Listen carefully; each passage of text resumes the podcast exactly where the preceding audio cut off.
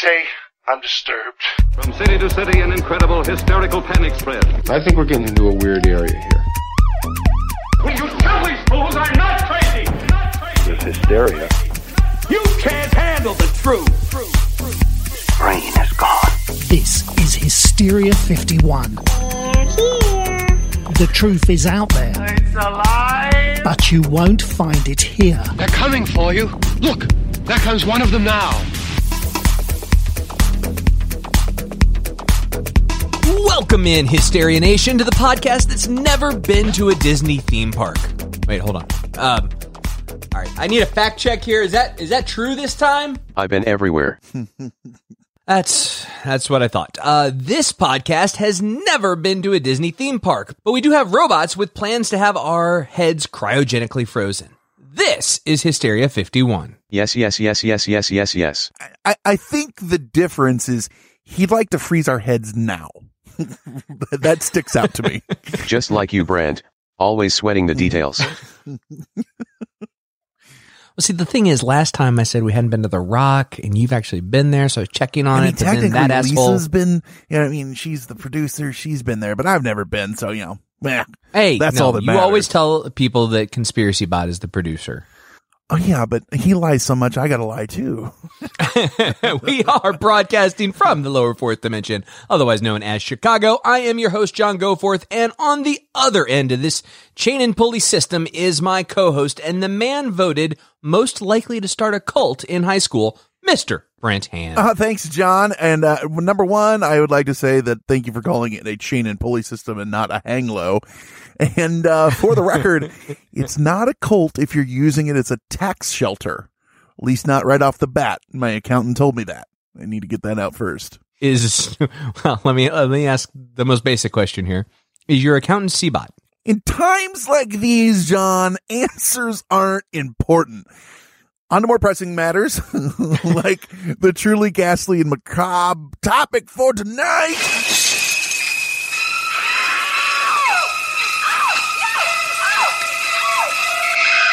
Disney. Yeah. I can show you the cheese muffins. Shining, shimmering, splendid.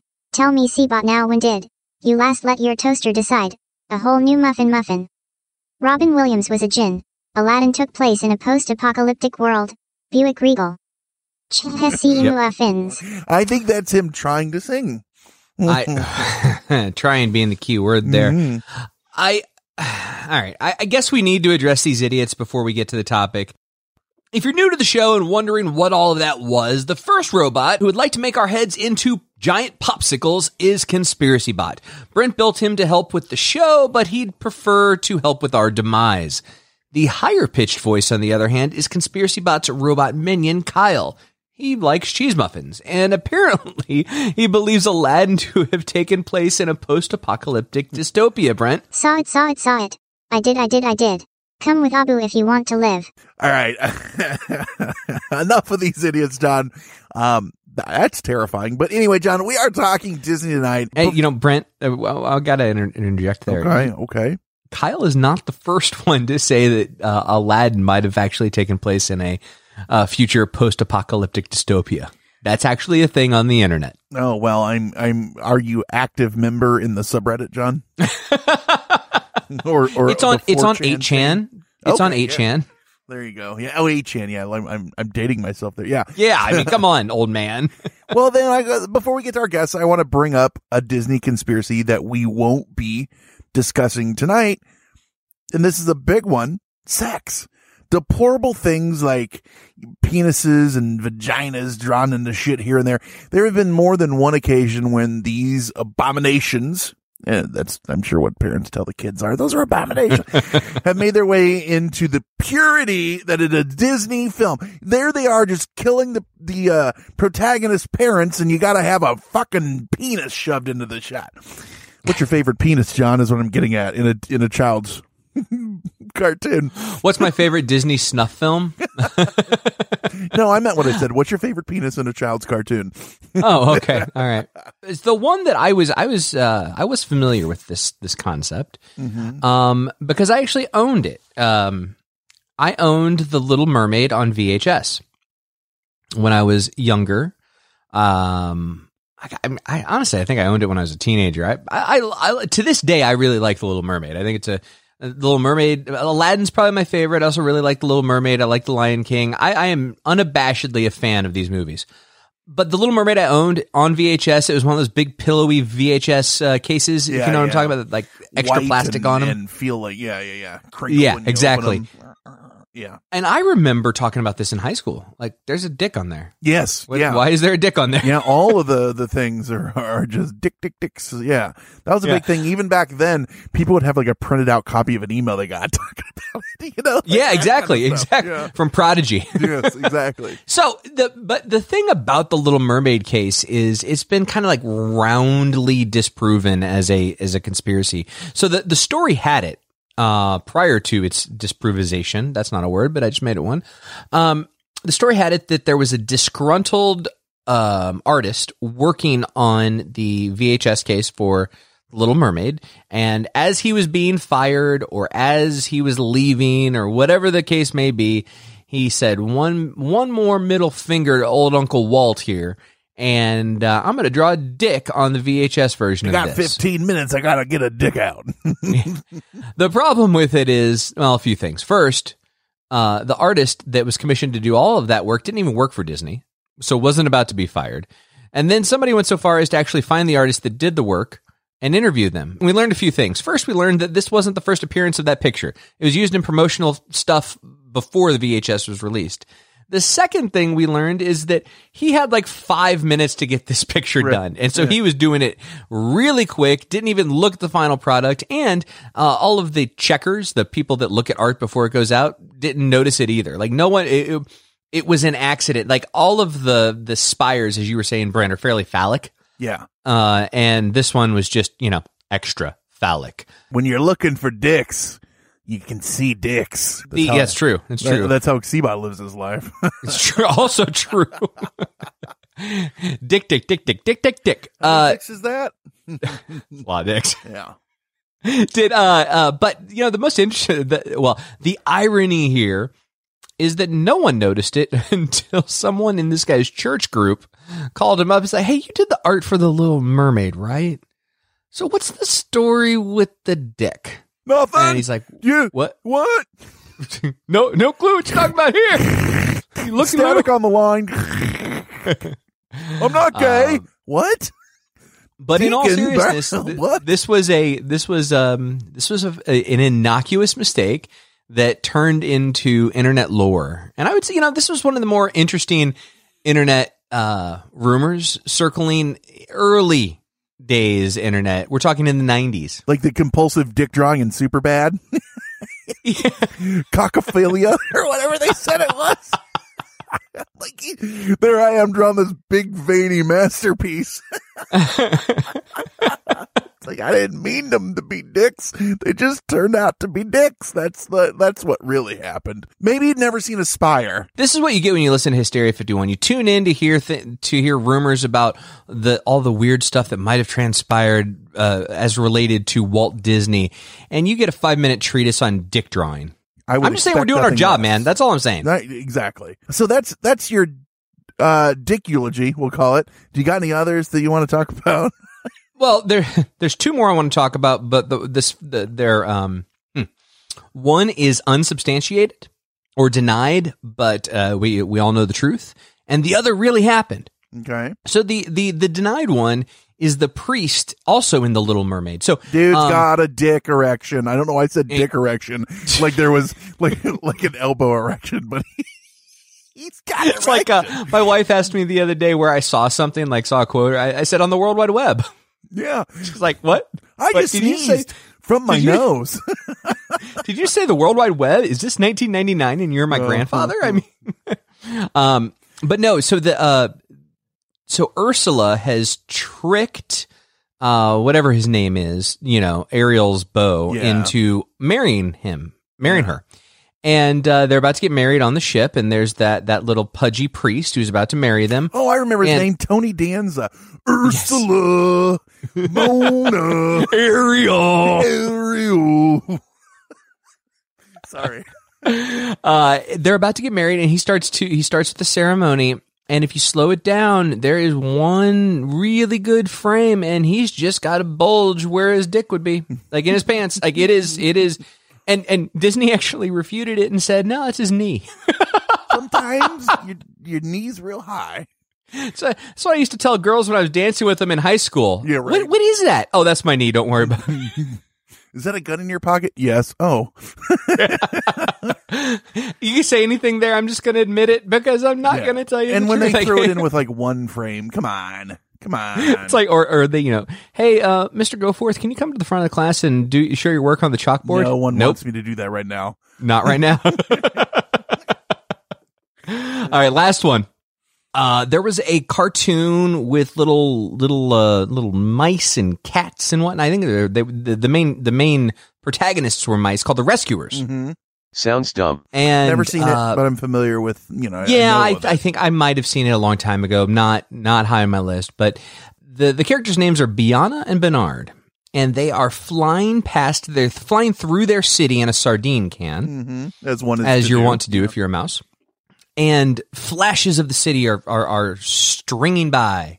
And, it's literally one frame a second. You really can't tell what it is. But someone somewhere decided to freeze it and look frame by frame. And they're bigger than Dallas is right there in a wall, a window, it looks like.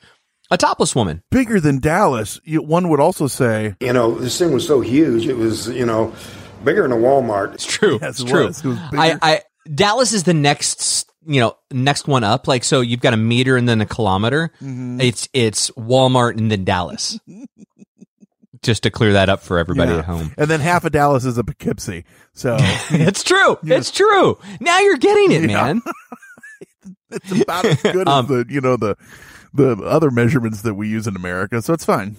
It's true. A foot, a yard. By the way, if you had a yard that was the size of a yard, it would suck.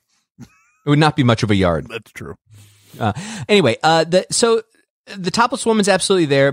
By the way, all three examples that we just gave you, 100% happened, and you can find frames of them on the internet. You will not find them in real life. I mean, I suppose there are hard copies of the Little Mermaid like VHS jacket, but in the actual footage of the movie where with the priest's erection and with the Rescuers, that stuff has been pulled out. Yeah. So even though Disney likes to say it was his knee, they still pulled it out, and they also pulled out the topless woman in the Rescuers, but you can find them on the interwebs. That's funny to me. You know how every once in a while they'll sell the old the painted frames, the stills? Yeah, sure. It'd be awesome to have the titty still. Just like the background with tits. What's that from? Can you Disney? I mean, if it was like an original still, like what would that be worth? The one that it's like the old baseball error cards. Right, the error cards were always worth more than or fuck you or whatever. Who's got that on the bottom of his bat? I forget. Oh, who it was. Yeah. Like I forgot about that. Someone famous, but he's still. But no, even error cards like where they were off center, or a big one would be the frame was reversed. There's so it'd be like a mirror frame. Card that's famous just because I forget who's in it, but. The Menendez brothers are in the front row behind him. Oh, I know exactly what you're talking about. Yeah. Anyway, man. Yeah. If I forget after this episode comes out, remind me. I'll find all these online and I'll put the pictures up so you can see some tits and some priest erection. In other words, Disney. Yeah. Yeah, but luckily, since we're talking Disney, we don't have to just go down the dick and fart joke road that we are so accustomed to. Because we got to just burn the bridge to them buying our show. Well, Disney Plus is going to have a lot of money. We'll see. Okay, all right, good. But we don't have to do it alone, is what I was saying, because we are not going to Disney alone this week. You don't want. Oh, I don't think anyone goes to Disneyland by themselves, do they? I'm sure some people do. Oh, I'm sure a lot of people probably do. Not the people that we probably want to be around. What excites me is that we have a guest, because that means that you and I aren't just going to be trading barbs back and forth about a place that neither of us have been. My wife has been like 364 times. I've been zero. Yeah. Yeah. So, Mr. James Payton, thank you so much for joining us. You were the Disney connoisseur who was like, let's do Disney. Yes, sir. Thanks for having me, guys. thank you. What brought you in for this? Why were you like, I want to talk Disney? Oh, man. Oh, I've been to Disney. We go to Disney a lot. We're a Disney family. We have the Disney Plus. We got Disney shirts. We got all kind of Disney shit around here. It seems like everyone's either that or not. Like, yeah. There's I don't know why people are like, I went once. Like, you go and you get hooked, or you've never been, it seems like. No. Fun fact, we actually were at Disney World as the world was shutting down in March. Oh, wow. Yeah. So Disney World, is that the one, do you live in Florida? Is that the one you normally go to, or what part are you in? That's the only one we go to. We live in Texas, and I've never been to Disneyland. We've only been to Disney World in Florida. And we were there as the world was starting to shut down due to the everlasting COVID. That was pretty interesting. We were able to finish our vacation unlike a lot of other people. Right. Interestingly enough, I've never been, but John and I once went to a podcasting convention on literally on the Disneyland grounds in California. You can hear the roller coasters and shit. We're staying there, but we didn't go into the park because we were working the whole time. Oh, man, that sucks. I know, and I told my wife, I'm like, why don't you come? She's like, and then I'm like sending her pictures. She's like, oh, my God, why didn't I go? Oh, man. Yeah. But, yeah, that was just a quick fun fact. But, again, thanks for having me, guys. This I listen to you guys all the time. I'm a fan of C-Bot. C-Bot, you're my homie, you know. And I'm a big fan of you. Dying in a fire. He's a huge fan of everyone, as you can see. That's one of the actually. That's one of the nicer things he said to guests. So I'd take it as a win. Yeah, I'm gonna take it. I'm gonna take a win wherever I can get it with C-Bot. So, but yeah, I'm from a little town called Ocean Springs, Mississippi. It's in the same county as Pascagoula, Mississippi. So thanks to this show, I learned that we have UFOs. Pascagoula. Apparently. That's right. Sir. Yeah, and that's just a fun name to say. It is, and you guys said it right. Pascagoula. Yeah. Pascagoula. Well, there's a first time for everything, James. There's a first time for everything. No. So that's where I'm from. I went to college at a little college called the University of South Alabama. Graduated with a broadcast journalism degree, and I guess I needed more adventure in my life, so I joined the Army not too long after that, where I did some IT and communications work. Well, thank you for your service very much. I appreciate that.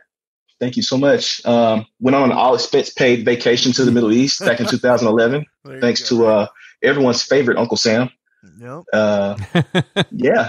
And I did that for 10 years, and now I work for a large media company that shall remain nameless. You know, eventually, we're no longer going to be able to say, I mean, I've said similar things when I've worked at large media companies, you know, shall remain nameless. The more and more they combine and consolidate, eventually we're not going to be able to say that remain nameless. It's going to be like one of two. It might be the one that we're talking about this week eventually. That's true. They are one. That is very true. Yeah. Yes, I thought actually before we dive into the big conspiracy, I thought first, the House of Mouse, everyone is kind of familiar with, but I don't know if everyone grasps just kind of how big and encompassing it is. So before we started, I want to give a little background before we get into some of the juicier legends and conspiracies and I don't know, just all the craziness that is around Disney. Okay. Who doesn't love Disney movies? You know, it's one of those things everyone kind of grows up with them. And they go from modern day stories and they take new takes on classics to the original classics that, you know, we were raised on. Remember when they would release the VHSs every once in a while and people would go and buy them and they weren't always all available? Oh, yeah. They went back to the vault. Yeah, back to the vault. Yeah. And I think like going along with what we were saying, like Disney just kind of has a special place in everyone's heart for one way or another. But not everyone is a fan. Like a lot of people have, well, even a lot of the fans have these things. A lot of them have theories. And one of the things that they always say, and I was reading a lot of these, and they'll say, this theory could ruin your childhood. And I hate that term. It like ruined my childhood. Like how, you know, like, anyway, it's one of those things I just kept popping up, but there were lots of things that ruined my childhood. Disney being behind some thing or the other isn't going to be right. No, I can't say that Disney ruined my childhood at all. Having a ceiling fan fall on my head, that ruined my childhood for a little bit of time there. That happened, by the way. Lord, yeah. Oh my God. Well, That happened. Ceiling fan fell on my head when I was 4. Yeah. There are some seriously twisted theories about Disney and a few truths, and some of them might actually surprise you. But first, before we get into all of that, what is it? What's Disney? And I wanted to start with technical jargon. You can get this off of their site. Yeah. The Walt Disney Company, commonly known as just Disney, is an American diversified multinational mass media and entertainment conglomerate headquartered at the Walt Disney Studio Complex in Burbank, California. Sounds like a branch of government. I know. It is. There's I did some research here. There is the executive, there's the legislative, there's the judicial, and there's the Disney. That's the fourth branch. Which is the same as executional. So founded on October 16th, 1923 by Walt and Roy O. Disney as the Disney Brothers Cartoon Studio. It is also operated under the names of the Walt Disney Studio, Walt Disney Productions, and then now finally from 1986 on, the Walt Disney Company. And the company has established itself as leader in the American animation industry before diversifying into live action, film production, television, and theme parks. That's how they describe themselves. So, yeah. And what that says is they own fucking everything. Fucking everything. Yes. Yes. If you love it, they're buying it or own it. Put on their website, we own all of this shit. Right. Right. And so it kind of started in the 80s. That's when they started buying up shit willy-nilly. And so this is crazy. So they have the Walt Disney Studios, and that includes, that's the studios. Under that umbrella is Walt Disney Pictures, Walt Disney Animation Studios, Pixar, Marvel Studios, Lucasfilm, 20th Century Studios, Searchlight, and Blue Sky Studios. Pretty much almost everything you're seeing. Warner Brothers, and there's a few other, places out there that are pumping out shit, but that is a lot. Lucas, Marvel, Pixar, Walt Disney. Oh, you skipped one. Anisnuff. It's where they make snuff films with animation characters. Yes. It's a lot of tentacles. A lot of tentacles. Bambi's mom dying just went a whole new route in that one. But besides that, then there are the Disney Media Networks. Then you got Disney Parks, Experiences and Products, and Walt Disney Direct to Consumer and International. Those are real things that they own. And then what does that mean? Well, right. So through those segments, Disney owns and operates ABC, the ABC Broadcast Network, and they own a bunch of cable television networks like the Disney Channel, ESPN, Freeform, and FX. They also own the National Geographic Channel and its publishing, merchandising, music, and theater divisions. And then you got Disney's Parks, Experiences, and Products, and they own 14 theme parks around the world. Oh, that's interesting. You mentioned FX. They own FX now because I guess they buy. This is the whole thing with Marvel being able to use like X-Men and shit like that, because that came over as part of like, was it when they bought 20th Century Fox, they bought a part of that. Yeah. So now they own all anything Marvel. Now they own it. That was a big thing for a lot of, nerds out there. I am nerd. Now that they can use X-Men, they can use Fantastic Four in the Marvel Cinematic Universe. That's kind of a big deal for people like me. The one thing they're missing out on are the rights to what Sony has. Yes, right. But they're now Sony's finally playing ball with them. They are, so they can at least do some interchanging. And this is also giving way to things to where we might see a Spider-Verse movie where they're going to have Tobey Maguire and Andrew Garfield in with the current Spider-Man and things like that. And these are just the big ones. FX, they that means there's FXX and ESPN. The Ocho. Bold strategy, Cotton. Let's see if it pays off. Everything that they have, like these are just the big things, and each one of these things, and they, cut off one head and two take its place. It's kind of the thing with Disney. It's a lot of stuff, and don't forget though, also, and this is interesting too, that the cartoon character Mickey Mouse, created in 1928 by Walt Disney and Ub Iwerks, or Ewerks, I don't know how you say that, is one of the most recognizable, right behind like Coca-Cola, characters or brands, and it serves as the company's official mascot. And this is interesting. So you have these laws that say that you can only have rights to things for so long. Well, Mickey Mouse was created in 1928. He's already got his stay of execution pushed back to where, like, you can't, you know, he's not in public domain. He's not, now, yeah. It's up again in 21 or 22, I forget, and I was reading online, and they're like, yeah, it's going to be redone to where it gets pushed back further. They're not going to let Mickey Mouse become public fucking domain. They're lobbying right now for that shit. And, you know how much money they would lose if like Walt Disney's great niece, once removed, said, hey, we don't need this Mickey shit no more. Well, and one of the Disneys is an outspoken kind of against Disney, so to speak. So yeah. Like, think about that shit. You know, the thing about Mickey Mouse, we were talking about this the other day, my wife and I, because my kid's watching Mickey Mouse Clubhouse every now and then. And it's like, you know, the main character is Mickey. And then, you know, there's all the ancillary characters, you know, Donald and Goofy and Pluto and whatnot. When I was growing up, the one star from the Disney closet that was not featured in anything I watched was Mickey Mouse. I mean, right, like, there was the old cartoon, like his original, what was his original cartoon? Steamboat Willie. Yeah. Like, so people from back then knew, of course, of Mickey, but like our generation or around our generation, 70s, 80s, 90s, like Mickey wasn't the star. That, I think a lot of that has to do with who was the CEO at the time. It was it Michael Eisner? It was Eisner. Eisner was, I mean, he can't really get rid of Mickey. I mean, Mickey is Disney, right. Disney is Mickey. But I think he was really into, you know, pumping up a lot of the other properties like Darkwing Duck and Chip and Dale's Rescue Rangers, you know, that kind of shit like that. So yeah. I think that was mainly due to who the CEO. Right. DuckTales and things like that. They were moving into more like a hipper brand. I think, try to be more hip. Yeah.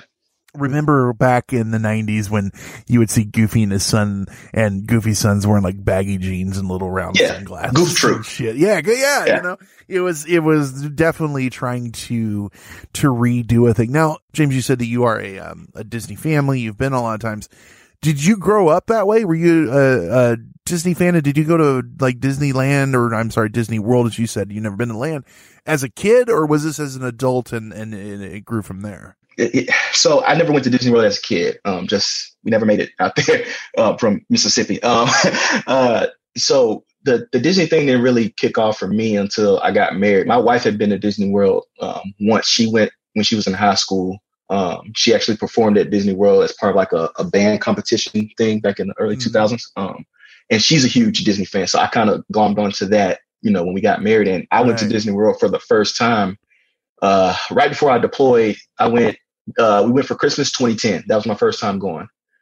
So, not as a kid, Disney World wasn't really a thing, but I grew up watching those cartoons like, you know, Darkwing Duck and Goof Troop, you know, like we talked about. And it's funny, I never thought about Mickey not being the front and center star of Disney back in the 90s until John just said it. It really kicked off as an adult for me. Yeah, I mean, me too. I did take a trip once with my friend Mickey. I was in college. Certain fungus might have been involved, and I watched Fantasia. Yeah. Oh, I bet that was exhilarating. Get a little of the wacky tobacco, or if you want to go psilocybin, you can. And watch Fantasia, because it is a trip. I bet it is. John.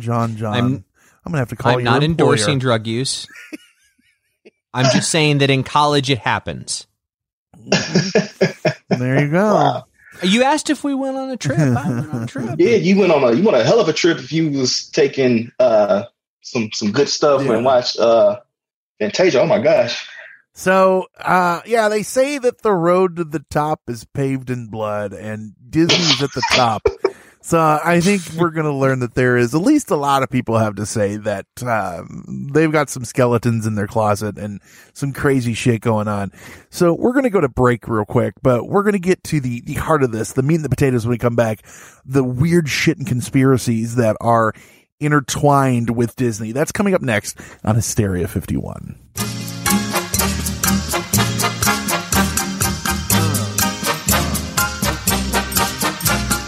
Hola, David. Me llamo Brent. Bonjour, Brent. Je m'appelle David. You didn't do Spanish. I thought if we were going to do this together, we'd do the same language. Oh, sorry. That's on brand for us. I just thought romance languages was the key. Everything I say is romantic, and that is thanks to Rosetta Stone. You guys, we've been touting these things forever. We love Rosetta Stone, and we actually are users. David, you've really been using it even for longer than I. What's your experience been like? Oh, it's been great. The thing is, you really get to learn how to speak and think in that language with it. So it's very high on pronunciation too. So you can, learn how to speak. And our show is all about proper pronunciation. In that pronunciation. Yeah, that's right. But they design it for long-term retention, if you don't get the pronunciation right, you say it until you do, and then, that just seeps into your head. Well, and that's why, this has been trusted by experts for 30 years, and there's over 25 different languages that you can learn, and people, millions and millions of users use it because, like you said, it does seep in, and you're using it with, you get speech recognition, and it hears you. You get to use, the built-in true accent features that gives you this pronunciation, which is super convenient, and you can do it at your own time. And I don't know if you can know this, but I'm all about value, and you get a one-time purchase, 25 languages. If I learned all 25 languages, I'd be so confused or really cool. I'd go in and out. But you'd be real marketable. But literally, though, this is something that we use, and both of us have given the seal of approval because we want to do this long-term, and it's something that it works. And we don't do long-term stuff like this. And this is the one that we've chosen, and we love it. So all you guys got to do, don't put off learning that language. There's no better time than right now, as we've told you 1,000 times, and it's always now. Right now, get started. For very limited time, Hysteria 51 listeners can get Rosetta Stone's lifetime membership for 50% off. How much? 50%. Visit rosettastone.com/today. That's 50% off unlimited access to 25 language courses for the rest of your unnatural life. Wow. Redeem. How do they do it? Rashate, you're 50% off. Rashate. Redeem it. 50% off. rosettastone.com/today. Do it today. Nation, we want pictures of your dogs. That's just a personal request from me, but while you look for a good one, let me tell you about something near and dear to mine, Brent's hearts: your dog's health. You may have noticed lots of dogs suffering from health issues these days, joints, odors. It's not good. Actress Katherine Heigl noticed these issues too, and after a ton of research, there was one place she found we can look to support any dog's health: their food.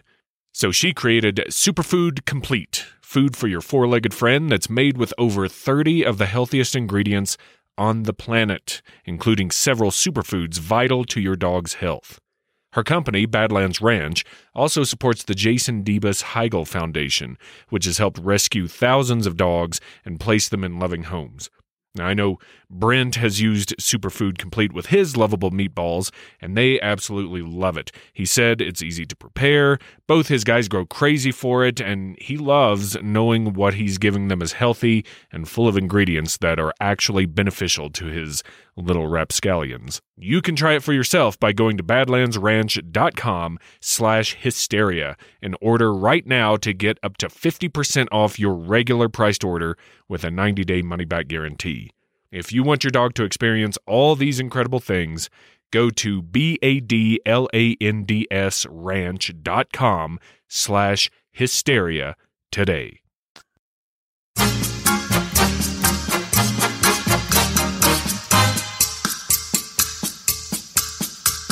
Now, listen, guys, I'm not endorsing doing drugs. What I'm trying to say is that if you were to be in a state of mind that is outside of your normal state of mind, Fantasia might be a fun video to watch. That's it. Mom, I was listening to a podcast, and the guy said, if I do mushrooms, I'll see Mickey and Goofy and all my favorite cartoon characters. All the shit.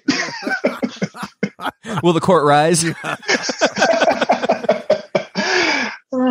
So, James, you had came to us. We're going to talk about these first: conspiracies, myths, urban legends, whatever. What's your favorite one? What's one that you had found that you want to talk about that you just absolutely loved? Oh man, the origins of Disney World and how that all came to be, and how the CIA is involved in that. Ooh, The CIA? Oh, man. So back in the 50s, it became pretty clear to old Walter that he needed to capitalize on this amusement park thing. You know, Disneyland was doing good. He had already opened that up. It saved the company from bankruptcy because they were not doing well financially until Disneyland was built. So he started thinking about a second location for a theme park, and he set his heart on Florida. Now, there's a story out there, actually, that he was looking at St. Louis to open up the second park. Wow. But, well, and I can't really confirm or deny. There was mentions of it online. Right. But apparently he was insulted by some Budweiser executives. They pissed him off. He pissed them off. Who knows? And that's probably not even true. But he faced some challenges. As a former St. Louisan, I lived there for a number of years. I can confirm it is not, in fact, the happiest place on earth. As a frequent visitor all of my formative years, I can very much agree with that. Oh, yeah. I've heard not so good things about St. Louis. Right. Yeah. But as he was looking at Florida, he had some challenges. You know, he was one thing that he was really pissed off about was that at Disneyland in the first park, there were a lot of cheap hotels and businesses that were kind of springing up, and he really didn't have any control over that. Yeah. So going into Florida, he wanted to be able to have complete control over everything that was going to be around this. Yeah. In part. California, you're just like, and I'm driving down the road. Oh, Disneyland, you know? Yeah. It's very different. Yeah. It's in Florida is its own. I mean, it's a fucking, you know, yeah. And you'll see there's a lot to that land in Florida. So as someone who's been to Orlando twice now without going to Disneyland, I can tell you it, in fact, is also not the happiest place on earth. I have an idea. Let's pick somewhere that has all the horrible weather that Florida gets and terrible temperatures and humidity, but none of the beaches. It's so funny you said that, because when you said he picked Florida and knowing where they went, I thought to myself, why? But hey, you know, what are you going to do? Yeah, it is hot. It's gross. You know, strange shit happens, but it's about to get stranger. So he wanted complete control. He set his heart on Florida, and he started to figure out how he could make that complete control thing happen for him. So he turned to probably a name that many of your listeners are familiar with, and I think you guys have talked about him quite a few times, a man by the name of William Wild Bill Donovan, who was the founder of the OSS. He was also an amazing G.I. Joe character. So, yeah. He was an amazing G.I. Joe character, Brent. But, yeah, he was the founder of the OSS back in World War II. So Walt teamed up with him, and he also teamed up with a guy named Paul Helliwell, who was an incredibly shady person in CIA operations back in Southeast Asia and the Caribbean. So he gets with these two guys, and shenanigans ensues, right? Part of the plan, once he teamed up with them, was that Helliwell was going to start buying up land in Florida for like $80 an acre. While Bill's Donovan's law firm ran a disinformation campaign to prevent anyone working to figure out who's behind those purchases. Yeah, it's one of the oldest tricks in the book when someone's buying up land, and they use these shell companies and LLCs and things like that, and they still do it to this day, you know. Yeah. And it's one way to buy out an area under the guise of a lot of places call it gentrification or whatever. It's really just pushing people out of their fucking place. Yeah, it's classic CIA. Classic CIA tactics for sure. So bought a bunch of land for $80 an acre. Then the word finally got out that, hey, this is Disney that's buying up this land. So the price jacked up to $80,000 an acre. But by that time, he had already acquired enough land. So he was good to go. He didn't really care about the price hike too much because he had the land that he needed. So they got the land. So Donovan advised Disney to set up puppet governments to get around a lot of regulation. So they set up two cities. One was called Bay Lake, and one was called Lake Buena Vista. They're still there. They're still in that area to this day. And they set up a third one called the Reedy Creek Improvement District, which would handle like all of the waste removal, emergency medical services, and shit like that. again, those three places are still there. They keep people on in those cities that live there to make the government run, so to speak. Mm-hmm. But yeah, so that's how the CIA helped Walt Disney buy the land and set up the land so that he could pretty much keep it self-contained without too much outside control. He gets, I mean, Disney gets like a lot of tax breaks and shit because of this setup.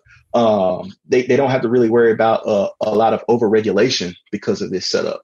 And, you know, I mean, I guess one could say that that shit's unconstitutional, right? Right. Well, so James, my first question is, the story that you just told, is this like yep, that's how it happened, accepted? Oh no, this is absolutely true. This is documented. Yeah. They've even done this when was it PBS or whoever did the documentary on them a few years ago. This is public record. Yeah, it's public record. Yeah, yeah. No, I know. I'm just going to ask that on each of these stories. Because we're calling the episode Disney Conspiracies. Yeah. Conspiracies implies that, you know, not all of it is 100% factual and on public record. So I'm asking on behalf of the listener. Yeah. This one is well informed and did happen. It actually happened. Yeah. And when you go to Disney World and you're riding around and you're on the property that's just fucking huge, you see like Reedy Creek Improvement District utility vehicles driving all around. And the first few times I went, I'm like, what? There's something to that. And it wasn't until I started digging in and found out what the Reedy Creek Improvement District was that, oh shit, it's a phantom city. Right. Yeah. Well, I'm going to bring one. And John, since you said this, I'm going to just let you know off the bat. I don't want to tell any tales out of school. It's not true, but I bet a lot of people think it is. Yeah. Here's the first one. Walt Disney's frozen. He's not actually frozen. I heard this as a kid. Didn't you guys all hear Walt Disney's fucking frozen? Yes, I heard this one. I heard that the movie Frozen is like low key telling story. Hit, wink, nudge, nudge. Yeah, yeah, yeah. Well, also, wink, nudge thing. Yeah. How many episodes of The Simpsons are there with his head? Yes. You know, in cryogenic, some sort of cryogenic state at some point. Now, when I say that there isn't, I should say, and they had to say this even and everything. For the record, there is no solid evidence to suggest that Disney was frozen. And actually, Disney's daughter Diane. She wrote in 1972, quote, "There's absolutely no truth that my father, Walt Disney, wished to be frozen. I doubt that my father had ever heard of cryonics." I think it was, he was cremated, right? That I don't know. I don't know that. There is one piece, gentlemen, of, let's call it circumstantial evidence that I did do a little research on that I'd like to share with you. James, you alluded to it. It's the movie Frozen. Yes. So think about this. Play along with me. Lots of Disney movies, I would dare to say a majority of Disney movies, are based on old stories that they didn't originate, but rather had their own take on. And monetized the shit out of them. Yeah, yeah, yeah. Sure. Pinocchio, it's based on the adventures of Pinocchio. Cinderella is based on the story Cinderella. Also can be known as The Little Glass Slipper, but it's certainly also known as Cinderella. Bear with me here. Sleeping Beauty is based on the story The Sleeping Beauty in the Woods. Bambi is based on the Necronomicon. That checks out. I agree with that. That does check out. I might have made that one up. But The Little Mermaid is based on a story called, you guessed it, The Little Mermaid. And Frozen is based on a story called The Snow Queen. One of these things is not like the other. That's right, Seabot. Good job, Seabot. That's right. The only conclusion here, based on my selected choices, is that... and the way the internet search works, the powers that be at Disney decided to associate the word Frozen with a smash hit movie so that whenever you Google Walt Disney Frozen, you get a bunch of Elsa, Anna, and Olaf. No, that makes the Frozen sense. It's got to be, right? Yeah. You get that instead of the frozen corpse or head of Walter Disney. I think this conspiracy checks out. I am convinced. You know what? With Disney being the way that it is, just in its totality, that kind of checks out for me. How, in all seriousness, how crazy would it be that a company could have that much power? Be like, you know, we just don't like the way this whole SEO is going for the word Frozen. Let's find a story and make it the most popular movie ever, animated movie ever, and we can change the whole narrative. And make a buttload of money. Yeah, yeah. Well, let me throw one out, because it kind of goes along with this. I love the whole, basing things on things. I got another one here for you. So, Mr. Toad's Wild Ride. Some of you might have heard of it. If you've been to Disney World, it's closed. They closed it down, but it's based on a book called The Wind in the Willows, which I think a lot of us probably had to read when you're in high school or middle school or whatever, and probably not high school. But anyway, in The Wind in the Willows, the Toad, Mr. Toad, is a driver. He drives all over the place, and it's crazy.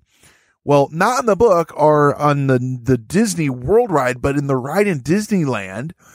This is fucking crazy. They made a leap with this. Mr. Toad hits a train and goes to fucking hell. Literally, what? On the ride, there are demons and dragons, and you go through these flames. They're not real flames. All this is a children's ride. It's the only on the one, and if you look it up online, you can find there is a Satan character with horns and dressed like the devil with a pitchfork and everything. He hits a train and goes to hell. What? This is a true one. It's insane. Yeah, like who greenlit that and goes, yeah. And Mr. Toad's Wild Ride has been around for a long time, and it got a redesign years ago. The one in I believe Disneyland or World, closed in either 95 or 2005, I can't remember. So it's been closed for a while. Probably scared the shit out of a bunch of kids. Yeah, right. Like, well, yeah, don't drive fast. Oh my gosh, I didn't know that. Although, if you brought your kid and you're going through the hell portion of that ride, and the kid's just looking around in wonder, going, "Yes, yes," right. I worry a little bit when you get home. That goes back to that whole thing of Walt Disney being a Satanist, right? Isn't that a thing? Well, I mean, anyone in power, that's just, I think you just throw that out. Oh, yeah, and they drink children's blood, and they're Satanists and things like that. So, yeah, that's been... Oh, yeah, and they're pedophiles. Yeah, yeah. Right, Pizzagate, right. Yeah, that whole thing, yeah. So, James, what is your next tale of Disney? So, this one is, it's not so creepy, but it's definitely goes to the heart of Disney's elitist ways.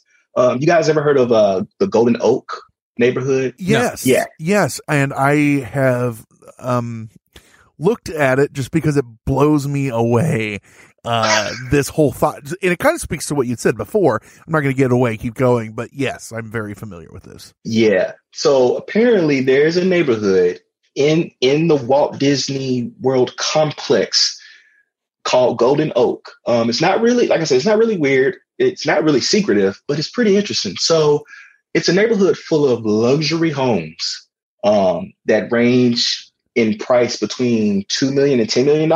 Yep. And I think they even go past $10 million. And back in 2016, there were residents that lived there, such as H. Lee Scott, Walmart's former CEO. He lived there. I don't know if Travis Walton lived there or not. You are literally, though, John, you're on the grounds. Yeah, like he was saying. And so this is a luxury community on the grounds. And it comes with perks and different things you can do at Disney and free shuttle service and things like that. And wait, if you're on the grounds, it means you're still living in Orlando. Right. Well, okay. Well, it's lost all value to me. Yeah.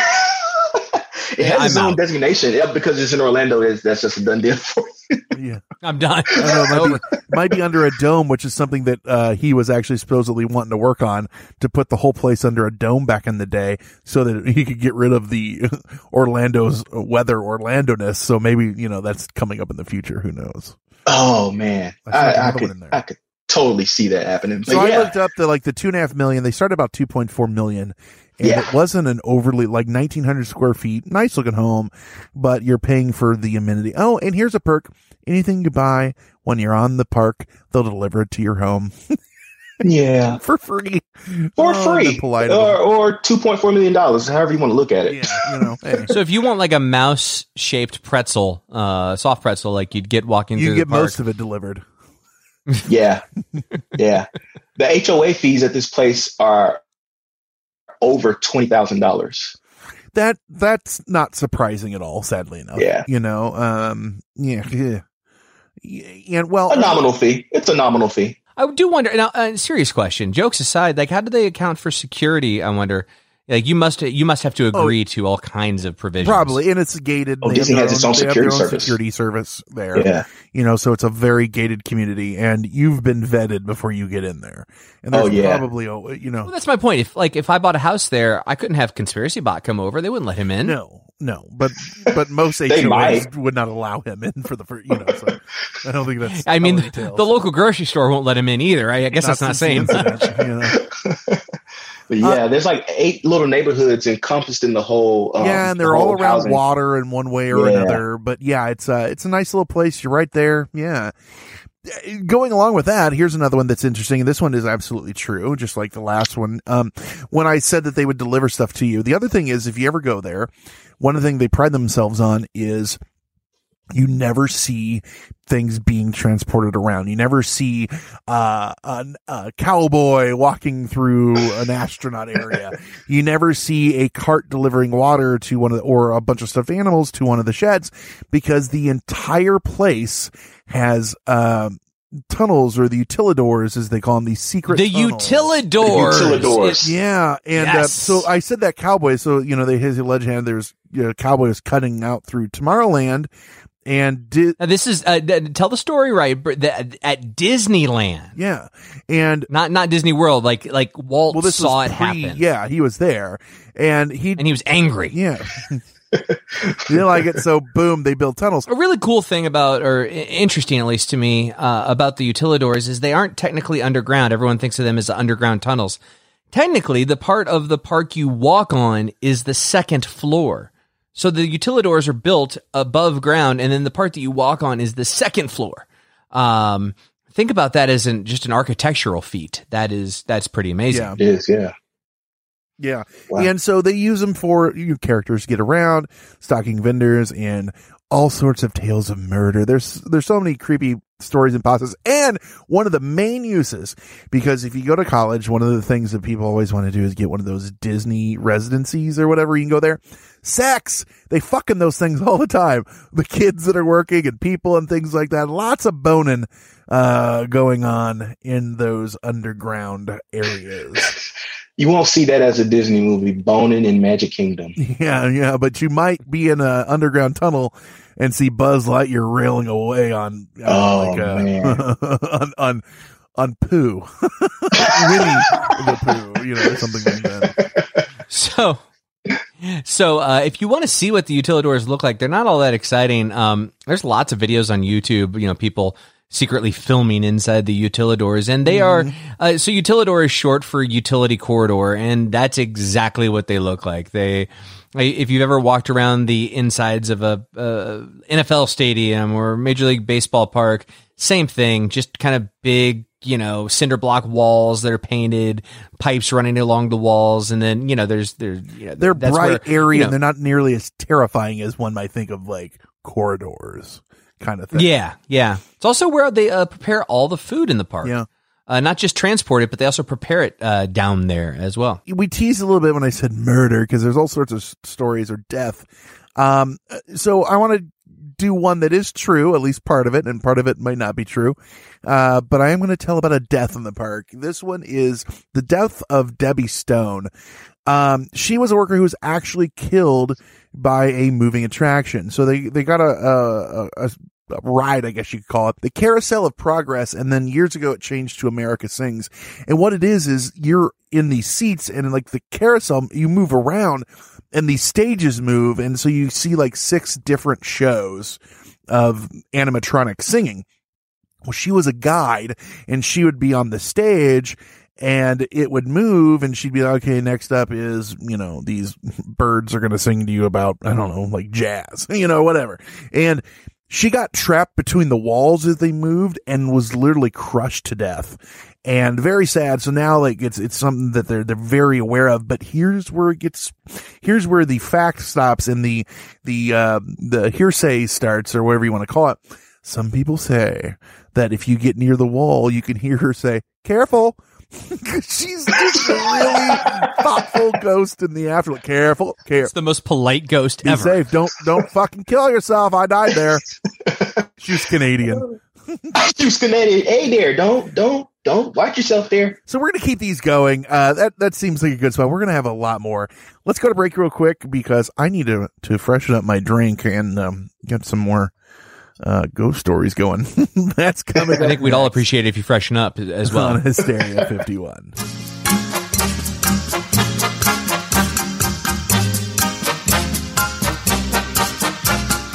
After years of fine print contracts and getting ripped off by overpriced wireless providers, if we've learned anything, it's that there's always a catch. So when Brent and I heard that for a limited time, all Mint Mobile wireless plans are $15 a month when you purchase a 3-month plan, we thought, man, what's the catch? But after talking to them, it all made sense. There isn't one. Mint Mobile's secret sauce is that they sell wireless service online. They cut out the cost of retail stores and pass those sweet savings directly to you. Brent is trying a plan right now and says that it works like a charm from Chicago to Nashville as he makes his big ol' move. Mint Mobile is working for him. All plans come with high-speed data and unlimited talk and text delivered on the nation's largest 5G network. And you can use your own phone with any Mint Mobile plan and bring your phone number along with all your existing contacts. So ditch the overpriced wireless with Mint Mobile's limited-time deal and get 3 months of premium wireless service for $15 a month. To get this new customer offer and your new 3-month unlimited wireless plan for just $15 a month, go to mintmobile.com/hysteria. That's Mint Mobile, mintmobile.com/hysteria, hysteria. Cut your wireless bill to $15 a month at mintmobile.com/hysteria. $45 upfront payment required. New customers on first 3-month plan only. Speed slower above 40 gigabytes on unlimited plan. Additional taxes, fees, and restrictions apply. See Mint Mobile for details. All I'm saying is Fantasia is good on weed. That's what I'm trying to say. It had nothing to do with what you said earlier. James! We're going to cut off John's lying and hit me with another one. What else you got? Have you ever watched Fantasia? Have you ever watched Fantasia on weed? Yeah. Hey, guys, I have one for you. Oh, okay. Oh, you do? Oh, okay. Yeah. Did you know that Peter Pan is actually the angel of death? Ooh, I've heard this one. This actually makes a whole lot of sense. And if you've got, if you watch like other shows and stuff, and he's kind of like a bad guy. But yeah, keep going. Yeah, it's kind of this is a really fun play on the story, or interesting or intriguing, and like kind of viewing it through this light. But you'll note that if you watch the movie or if you read the stories, the Lost Boys don't ever grow up. It could be because they're already dead, and Neverland is some form of the afterlife. So, hold on real quick. Are you saying that Peter Pan is a strong creative, like Nosferatu? And maybe Neverland is his inscape that he's created, and he takes the children there. I don't know. I'm really into Nosferatu right now. He's a vampiric. Okay. All right. So, if you're familiar with Peter Pan, you'll know that it was a story that existed before the movie. It was the stories were written by author J.M. Barrie, and Barrie's brother died when he was just 13, and this leads some folks to think that the idea of a kid dying and never growing up came from his real life. The theory also somewhat ties to a pretty famous line from the story, the quote. To die would be an awfully big adventure. Yeah. Yeah. If in context.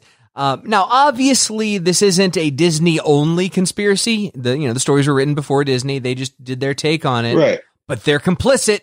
They're in on it. They're in on it, just like they're in on every fucking thing else. Well, maybe Peter Pan, for his inscape to work, he needs people to believe in him, like Freddy Krueger. So. Walt Disney is feeding into that by keeping his memory alive. I like how we just took a beloved Disney character and we just made him a fucking monster. Have you listened to the show? Yes. And I love it. I mean, I can't say that's the first time we've done that this week. All right. So James, do you have another one for us? Yeah. So, abandoned parks. This is true. I guess everything that Disney has touched over the years isn't, paved in gold or whatever, right? So there's two abandoned parks at Disney World. One is called Discovery Island. It's in Bay Lake, and it's been abandoned since 1999. It was originally called Treasure Island when it opened up in 1974 as a bird sanctuary, and it was rebranded as Discovery Island in 1978. It had all kind of exotic animals, flamingos, and there was a beach for tourists there too. The island could only be accessed from a Disney Resort boat or a Walt Disney World cruise, and was known as a premier tourist destination from like the 70s to the 90s. But it's no longer open, and there's a couple of reasons. One, the main reason that it closed is that there was a deadly bacteria found in the park's waters. It could cause death by affecting a human's nervous system. So that's happy. That's fun. Fuck yes. Could you imagine? Also, a bunch of rumors of they were abusing the animals and things like that, or neglecting them, not abusing. That seems to could go down a different route, but so they just kind of, cut their losses. But in true Disney fashion, what they do even on rides, a lot of times they don't get rid of them; they just build around it. Now, this one's awesome, and I'm sure you've seen this. Did you see where a few years ago that photographer swam there and toured it during the day and night? Yep, he took pictures of it, and it's creepy as hell. Yeah, and part of it still. Oh, I'm going to see that. Part of it still has the lights on. Why the fuck does it have light? Like in the middle of the place, all of a sudden shit's lit up, and he's like, "This is creepy." So people say that it is haunted by the ghosts of like different characters and all this shit. I mean, there's all these stories about it, but it is a creepy place. And it's got all the weird piratey / bird sanctuary stuff still there. Still there. And it just looks birds. It just looks creepy as shit. And did you hear about the guy back like when the coronavirus like first started back in April? There was a guy that was camping out there. Oh, no shit. Yeah. So now I got to tell you, I would pay for a tour of this place. Yeah, right. Yeah. There was a guy. He was Richard McGuire from Mobile, Alabama, was arrested on April 30th after camping on Discovery Island for multiple days. He told police officers he didn't know that the park was closed to visitors.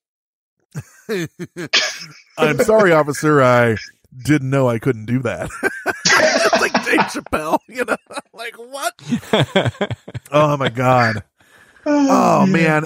So I think I'll take it to a little bit darker of a thing. And I'll go back to, I will say this. This one is up in the air. You can choose. Okay. It could be true. It could be not true. Of course, they're not going to come out and say this, but this is one that it's a stigma that has been around Walt Disney for a long time. And that was the thought that Walt Disney was an anti-Semite. And many people claim this, and there are many rebuttals. And here's a quote. There are many charges against Walt Disney, and if you answered every one of them, you'd have a 4-hour film that was nothing but refuting charges, said. That's a quote from Neil Gabler, author of Walt Disney, The Triumph of the American Imagination. That was a quote that he gave to the USA Today. And he said that, this blows my mind, and I think this is kind of a gross statement, and I want to read this. He said that he read every one of Disney's papers in the company's archives, and he's quoted as saying, "I saw no evidence other than casual anti-Semitism that virtually every Gentile at the time would have that Walt Disney was an anti-Semite." Oh, so just a normal amount of anti-Semitism. Just a little bit. Just enough. He had just a touch of hate, and disgust. I don't know, John, doesn't that bother you? Doesn't that make your skin crawl a little bit? The way it was phrased than anything. Like, well, how can I say this? What I'm guessing they were trying to say is that accepted norms in the way people spoke back then were different than they are today, because we have improved as fucking society. And the way he said that, though, is like the accepted amount of... Well, I don't know that anyone was accepting it. I think it was more along the lines of this is... I mean, like, there people have said bad shit for a long time, and guess what? 20 years from now, we're going to look back at some of the stuff we say today and go, oh, God, of course. Did we say, you know, I'm not excusing if he said anything that was faintly anti-Semitic. It's horrible. I'm not excusing it, but like the way that guy said, like, wait. I think the bigger question at hand is, are some of these accusations about him saying these horrible, wretched things, about him meeting with horrible, wretched people, right? Are these true or not? So they did do, like I said, PBS did a film about him, and the woman who had done it before, she'd recently done one on Henry Ford. So Deadline Hollywood, they asked her, and about the anti-Semitism, because it's not addressed at all. And she said, unlike the subject of her previous film, Henry Ford, who was, as she said, a very much anti-Semite, in the case of Disney, she's quoted saying, "It wasn't relative to who he was, so it's not part of the film." Again, I don't exactly understand. Okay, now that's disgusting. That is disgusting. That's like saying, other than the kids that he molested, other than that. It really didn't pertain to who he was as a person.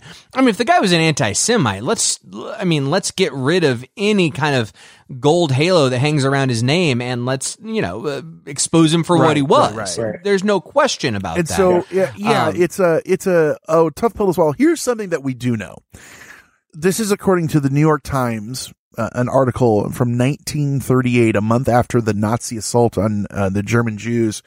Walt Disney gave Hitler's personal filmmaker, and I'm going to butcher this name. The name was Leni Riefenstahl, and he gave him a tour of Disney Studio, and Riefenstahl offered to show Disney depictions of the 1936 Berlin Olympics, blah, blah, blah. Eventually, the Times reported that Disney turned down the German artist's ability or working with him because he realized, quote, working with her would ruin his reputation. So take that in. And then you have, in the biography of Riefenstahl, author Steve Bach writes that upon her return to Germany, she thanked Disney for receiving her, saying, "It was gratifying to learn how thoroughly proper Americans distanced themselves from the smear campaign of the Jews." That was her take on Walt Disney himself. So this one, it always goes back to the Nazis, right? It always goes back to the Nazis. It always does. It's true. You have listened to this show. I don't think I'm going to give him a pass on this. I think it still needs to be looked into. But it's a lot easier to whitewash someone's character, their backstory, because their name is worth billions and billions and billions of dollars. Yeah. Now, I'm not saying everyone who likes Walt Disney is an anti-Semite, but I am saying they're okay with it. Oh wait, no, I'm sorry. It's just sad. We'll never know. We'll never know, unless there's some, maybe when it's far enough removed, but it's such a terrible thing. So that brings me a little bit away from the conversation of the conspiracies and stories and stuff like that. There is a lot of mistrust in Disney nowadays because it's so big. Do you think that that's based in reality, you two? Is Disney too big? Should there be it? Or is that just, it's not a monopoly, it's nothing, it's just the way that business is working? What are your thoughts? That's such a loaded... Well, of course. I gotta look. So the consumer in me, the one that likes Star Wars and Marvel and all the other shit and all that, the consumer in me says, no, let's keep this shit going. Right. But the other side of me that's just kind of like, I guess it goes to that thing of, is it too big to fail? Maybe. Yeah. I get that. I think, first and foremost, I think there, you have to have two separate conversations about Walt Disney as a person and then about the Disney company, right? Yeah. Walt Disney as a person, it is no doubt had his flaws. Mm-hmm. I haven't done enough research to form an opinion as to whether he was anti-Semitic or not. And if he was, I'm fucking out. I'm all the way out in every way, shape, or form. And I would never, I'm not going to make an exception for, well, those were the times. Right. I fucking hate that. That's not acceptable. It was a different time. Yeah. It was, and you know what? There were bad people and good people then too. Yeah. However, taking that as, because there are more than one there are people that are on the record saying how bad of a person he was to them, like how he treated workers. Yeah. And there are also plenty of people that talked about how he was the kindest, warmest, gentlest person they had ever worked for. There's more than one Jewish person on record saying, I have no idea how he could have been anti-Semitic. He was lovely to me. He knew I was Jewish. It was wonderful.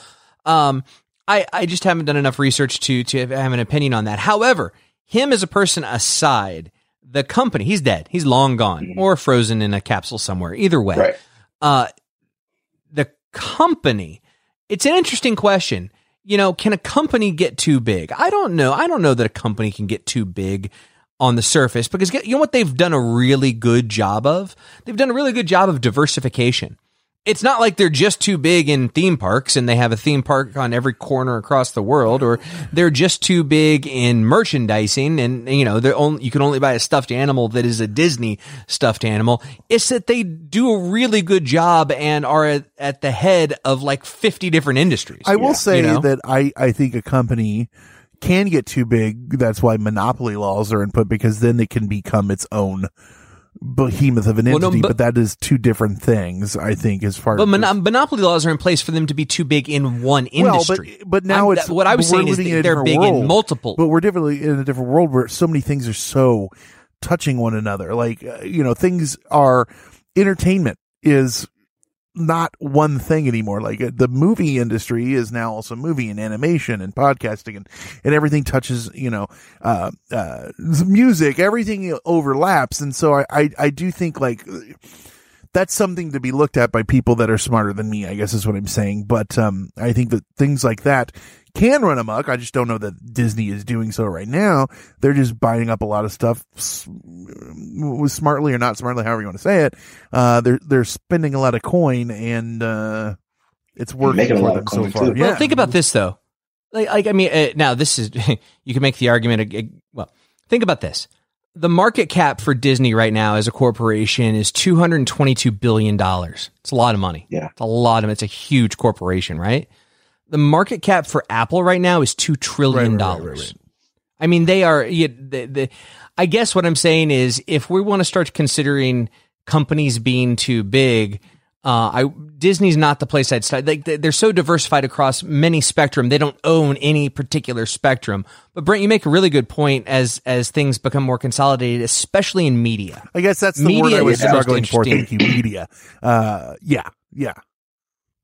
Media is really interesting because there are very specific laws in place around media, what the FCC allows, what they don't allow, what the FTC allows in what you can say in advertising, what you can say in broadcast, that are structured because you can't own too much of the generalized media. Otherwise it turns into China, where you've got state-sponsored media only, you know. And that's the interesting kind of parallel, or that's the interesting intersection of what Disney owns, right? From all of those TV stations that you mentioned earlier, Brent, to the movies, to what they're doing with Disney Plus, everything. There was talks back before he passed away between Steve Jobs and Bob Iger about a merger between Apple and Disney. Man, could you imagine? You know what? I bet that at that time, it would have been Disney acquiring Apple. Yeah. Like at the time, Disney was bigger than Apple, I'm sure. Yeah. And boy, like Apple could reach into its pocket, grab the lint out, see how much is left in there, and go, huh? Oh yeah, I guess we could buy Disney. Yeah. So kids, that's kind of our takes on some of the conspiracies. There's a lot out there. We could have kept going. Deaths and things that, Death on Haunted Mansion and different, Space Mountain is haunted, and just so many things where this could keep going and going and going. And, maybe we'll even do another episode on this sometime, because, give it a year and there's going to be 16 more. We can make up our own, you know what I mean? So 6 months. Yeah, right. But real quick, James, thank you so much for joining us. And it was a fun topic. I didn't even know it would get so heady. We're talking about, monopoly laws and anti-Semitism and shit. You're like, let's just talk about some craziness. Like, see what you did. Get off the fucking show is what I'm getting. No, I'm joking. Thanks for having me, guys. Thank you so much for being on here. Thank you for a fun topic. And And John, yeah, you even threw some stuff in there. It was a heady one. Did you think it was going to be so heady? I enjoyed it. No, well, to put it this way, when I was in fourth grade, I did a book report or a person report, I guess, on Walt Disney, and none of this came up. You don't say. It wasn't in your Funk and Wagnalls encyclopedia that you're referencing at the time. I had a world book. Oh. I'm not shitting you. I had a world book from like 1969 that had belonged to my father, and it was a whole set. Like you know, A was a book and B was a book. I had that. Yeah. When I did that report, we started to notice that they were taking on their age. You know, things like different countries that no longer exist and things of that nature. So I had to get this report done, and I wasted a bunch of time and procrastinated, and it was like the night before, and I convinced my parents, I'm like, I'm just going to cut pictures out of these things because we're going to throw them away anyway. So my report was chock full of awesome, interesting pictures from the encyclopedia. That's hilarious. It's funny. Because I cut them out of the encyclopedia. It's so old that like you're looking at the map in the back, and it's got all the countries, and you're like, Tirad? What? From Tehran. Like, what the hell? Mom! Dad! Oh. I thought you were going to go like Mesopotamia or something, but no, you went full on alternate universe, and I love it. So like I said, thank you so much, James and John. But if people want to talk about this, talk about what James' topic was and all their favorite Disney experiences and stories and conspiracies, where can they do that at? That would be in Hysteria Nation. Yes. It's our Facebook discussion group. Just go to Facebook.com and search Hysteria Nation. Also, if you're on Facebook, Facebook.com/Hysteria51pod. That is our normal Facebook page. Patreon, patreon.com/Hysteria51. For $1 a month or more, you can get all sorts of extra stuff, content, up all nights, radio dramas, lots of fun. Leave us a voicemail so you can hear yourself on the show, 773-669-7277. Again, 773-669-7277. If you forget any of this, where can they go? Hysteria51.com. Yeah, tell a friend, take a friend there, or go to gofopedia.com with a friend. Get them really crazy. GOFOPEDIA. It'll get you the same place. I need to pull the Google Analytics on Gofopedia. People use it daily. 7 people. 6 of them came from Berwick. Right. So that's been our thoughts on our favorite or not so favorite, maybe disgusting, conspiracies around the monstrosity behemoth that is Disney. With that said, I've been Brent. I've been James. I've been John. He's been Conspiracy Bot. Stay woke, meat sacks. It was terrible. It was just terrible. I'll never get over it as long as I live. That's it for another edition of Hysteria 51. John and Brent will be back next week with yet more of the unexplained, the unexplored, and the unheard of. Oh, if it's unheard of, how will they know about it? Anyway, if you want to suggest a topic, give us your thoughts, or just make fun of Conspiracy Bot, that's my favourite. Join us in our Facebook discussion group, Hysteria Nation. Just log on to Facebook and search Hysteria Nation, or you can always tweet us at Hysteria51pod. You've been listening to a fourth-hand joint.